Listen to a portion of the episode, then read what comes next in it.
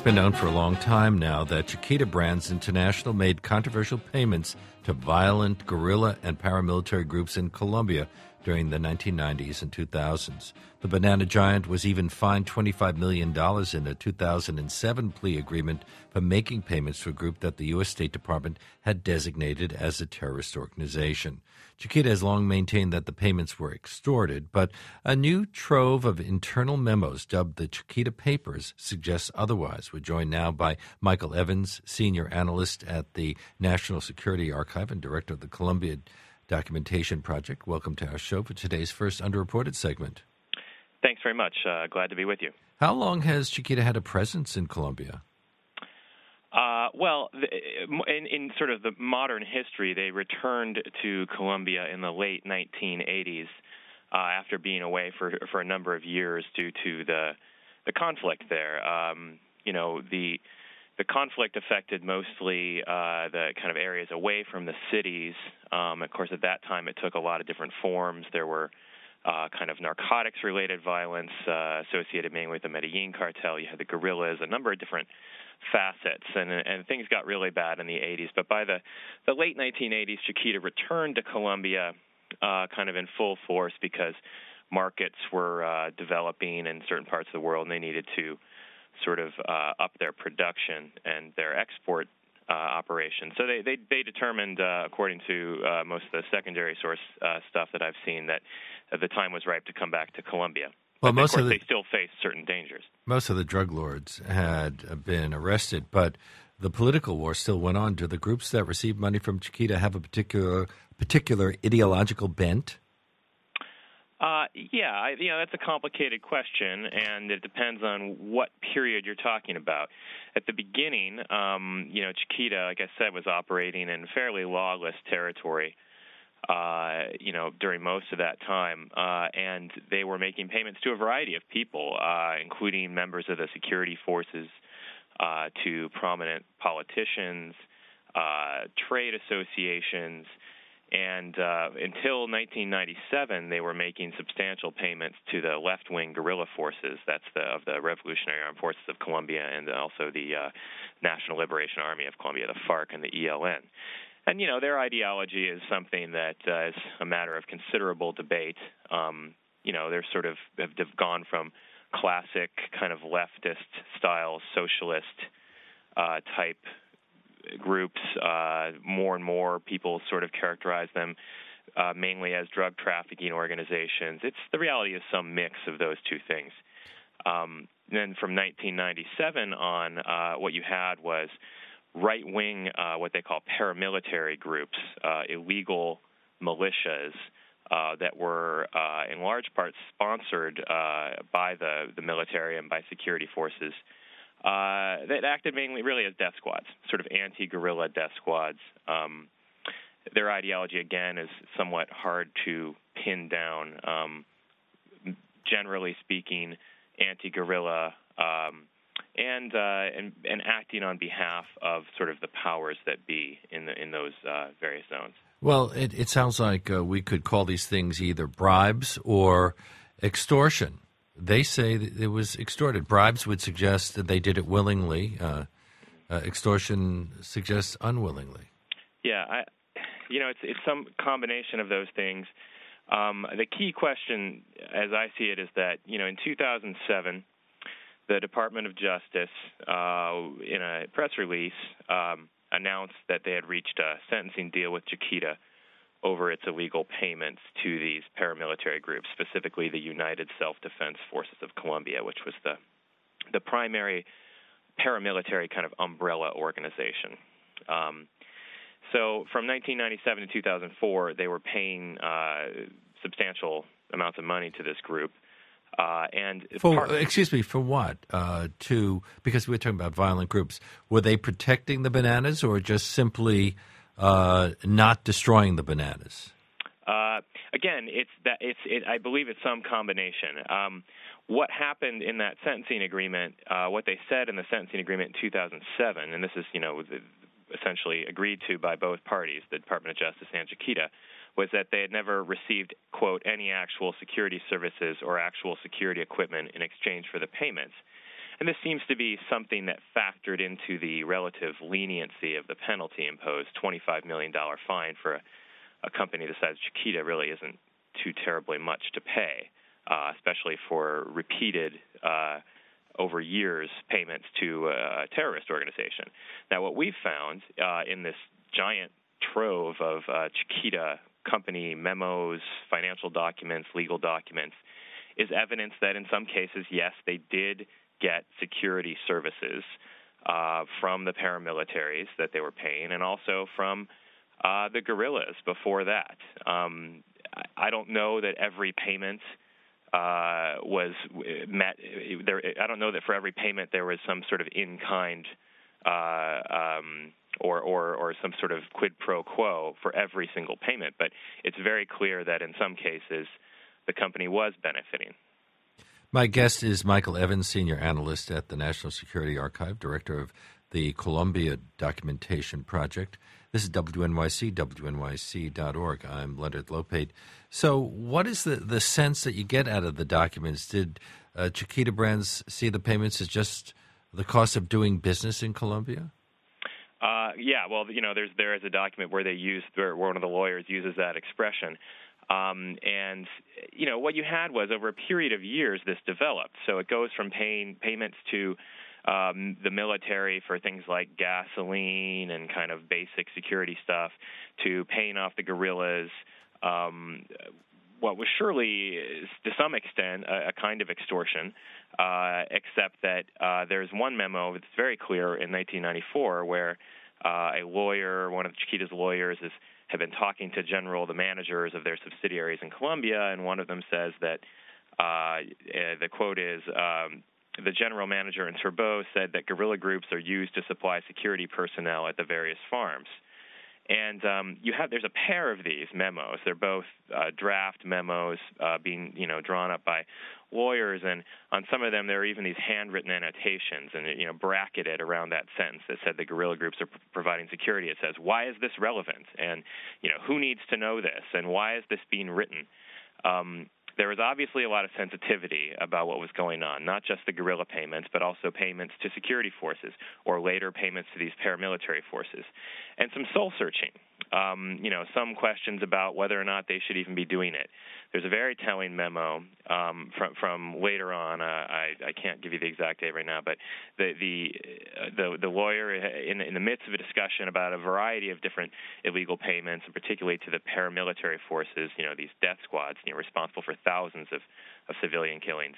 Uh, says, you know, cost of doing business in Colombia. Maybe the question is not why we are doing this, but you know, we're in Colombia, and do we want to be shipping bananas from Colombia? So, uh, on the one hand, I think an understanding that you know to do business in these parts of Colombia. Uh, where there's very little state presence, or where the state has decided, you know, de facto or for other reasons, that they're going to rely on death squads uh, to to handle security. Uh, you know, should we even be here in the first place? Um, we understand what this entails. We understand what's what we need to do to do business here, and is this a wise uh, business decision? So, didn't the company eventually sell its subsidiary Banadex? That's uh, correct, but I mean only after this. You know, it, it was only after this became a, a, a huge scandal. So, do only they still they do business there? Under investigation, yeah. Do they still do business there? Uh, for, I don't know the exact. Uh, I don't know exactly how their business uh, operates in Colombia. I I believe what I understand is that they they do still buy bananas from Colombia, but that they're not uh, involved in the production the way that they, they were in the past. Now, if the memos you've obtained from the Justice Department seem to indicate that the company got more out of its financial relationship with militants than was previously made public, do you think the government should have pursued its case more aggressively? Uh, I mean, as I understand it, the, the investigation was headed by Eric Holder before he became our Attorney General. Uh, actually, uh, you're on to the right track. Holder was actually uh, one of Chiquita's uh, attorneys, uh, so he wasn't leading the investigation. He was ah. actually leading the defense. Um, but in any case, I think that is you've hit on a key question here, and one that I would hope that Department of Justice officials might be prepared to answer. You mean uh, a conflict of interest? Not, yeah, why did they not uh, pull on some of these leads? Um, I mean, I'm one person. I've, I've looked at maybe a fraction of the information they've seen. Maybe this is everything that they saw. Uh, and there are very clear indications, I think, where the company, uh, where the managers in Colombia indicated that they were getting uh, support, uh, that support that they considered to be vital. There is a, a handwritten memo from uh, the year 2000, March 2000, uh, where again, this is one of Chiquita's lawyers on you know Chiquita Brands International kind of memo letterhead. Uh, writing down what information he's getting about how the paramilitaries and um, this another group, a kind of pseudo legal paramilitary group called the Convivir, how the paramilitaries had set up this new organization uh, a, that was a, a, front organization that they called Inversiones Manglar, Manglar Investments, uh, to basically serve as an intermediary between the illegal paramilitaries and the corporation, and that the payments were supposed to be directed to this company. And at the end of the memo, you have a very telling comment where uh, the general manager apparently told the uh, the Chiquita lawyer in Cincinnati, uh, you know, we have to keep making these payments. We can't get the same level of support from the military. Um, and they talk about how the this this group provides information on guerrilla movements and and that sort of thing. There are other documents where they talk about how they'd gotten information that had helped prevent kidnappings, etc. I mean, in this this you know for a company, this may be uh, as you said, the cost of doing business. I mean, this is they needed that information. The question is, you know, who are you forced to work with in order to get that information and to order pro- to provide the kind of security that you need? um, I think the idea that there was no benefit uh, in exchange for the payments, uh, if if indeed that was uh, the reason that they were able to come to such a sort of lenient settlement with the company, if that was part of it, I think that kind of calls the whole thing into question. Were they also making payments to people in the Colombian government? Absolutely. Um, in fact, I think if you added up all the numbers, you would probably find that they paid a lot more money to the army uh, and to government officials uh, generally than probably to either paramilitaries or guerrilla groups, although they paid a considerable amount of money to all of those groups. What about Alvaro Uribe, who's now uh, president? Correct. Uh, in, in, there's a 1995 memo that describes payments made both to Uribe, the former president from 2002 until 2010, uh, in uh, they made a donation to him and to his opponent in a 1994 election for the governor of uh, the Department of Antioquia. Antioquia uh, is um, one of the areas in, this region of this kind of banana growing area and was uh, at that point really a hotbed of paramilitary activity. Uh, previously, of course, a hotbed of guerrilla activity. And uh, around that time, 1996, 1997, while he was governor, is when the paramilitaries really took control of that region. He, uh, Uribe, was a key sponsor, probably the most vocal proponent of these groups that were called convivir, uh, which means live together. Uh, and and, and it, what it is, what they were, were kind of um, they were sort of legalized paramilitary groups, kind of citizen security type neighborhood watch, uh, if you want to use kind of the the blandest possible term for these groups uh, that really in, in, in the and we learned in the 2007 sentencing agreement specifically it was spelled out very clearly there Chiquita's payments to the illegal paramilitary forces went via these at first went via these convivir groups that were supposedly legal uh, the paramilitaries told Chiquita, in fact, to pay them through these convivir groups. Essentially, said you have to support these groups. Uh, these groups are moving in here. Uh, you're going to need to support them. Um, I agree that there was certainly appears to have been pressure from the paramilitaries uh, that that the company pay the convivir, pay the paramilitaries. Uh, where I disagree is that the company didn't get anything for it. I, I believe uh, pretty strongly that they did. I think the evidence bears that out. There's also a new round of lawsuits being filed against Chiquita by the families of victims who were killed by right wing paramilitaries and leftist guerrillas. And Paul Wolf, the human rights lawyer representing many of the families, told the Irish Times that Chiquita's involvement with the AUC went beyond paying them to protect its plantations and included granting the group access to Chiquita facilities for the illegal shipment of thousands of weapons into the country. Do any of the documents you've seen support that? Uh, that was a was a really big issue in the end of the 1990s. In fact, the first big scandal really that tied the corporation to, uh, or potentially tied, allegedly tied the corporation to paramilitary forces. It's a complicated case. It was investigated by the Securities and Exchange Commission. It was investigated in Colombia.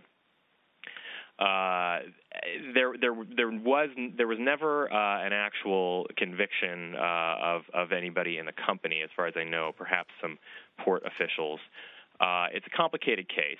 Um, Paul probably knows a bit more about it than I do. Um, I can say that uh, there is some information in here that pertains to that case. I wouldn't say there's any any kind of a smoking gun. Now, your group released documents just as Washington and Bogota are trying to finalize a free trade agreement. What's been holding up the agreement? Uh, lots of things. Uh, primarily in the U.S., what's been holding up the agreement, uh, the way I understand it, uh, has been concern about uh, working, you know, labor rights issues in Colombia. Uh, Colombia is a very, very dangerous place to be a labor leader. Um, you know, hundreds have been assassinated. It's a it's a it's a in, in terms of um, sort of providing the basic kinds of labor protections uh, inter, up to up to international standards. Uh, that's been a problem in Colombia, and that's been a problem for for Congress. Um, you know, there's there's a lot of different reasons why people are opposed to it. That has been one of the biggest ones. I want to thank you so much for talking with us for today's first underreported segment. A look at Chiquita International Brands International and Colombian militants. Michael Evans is a senior analyst at the National Security Archive and director of the Colombia Documentation Project. Thank you so much. Thanks very much, Leonard.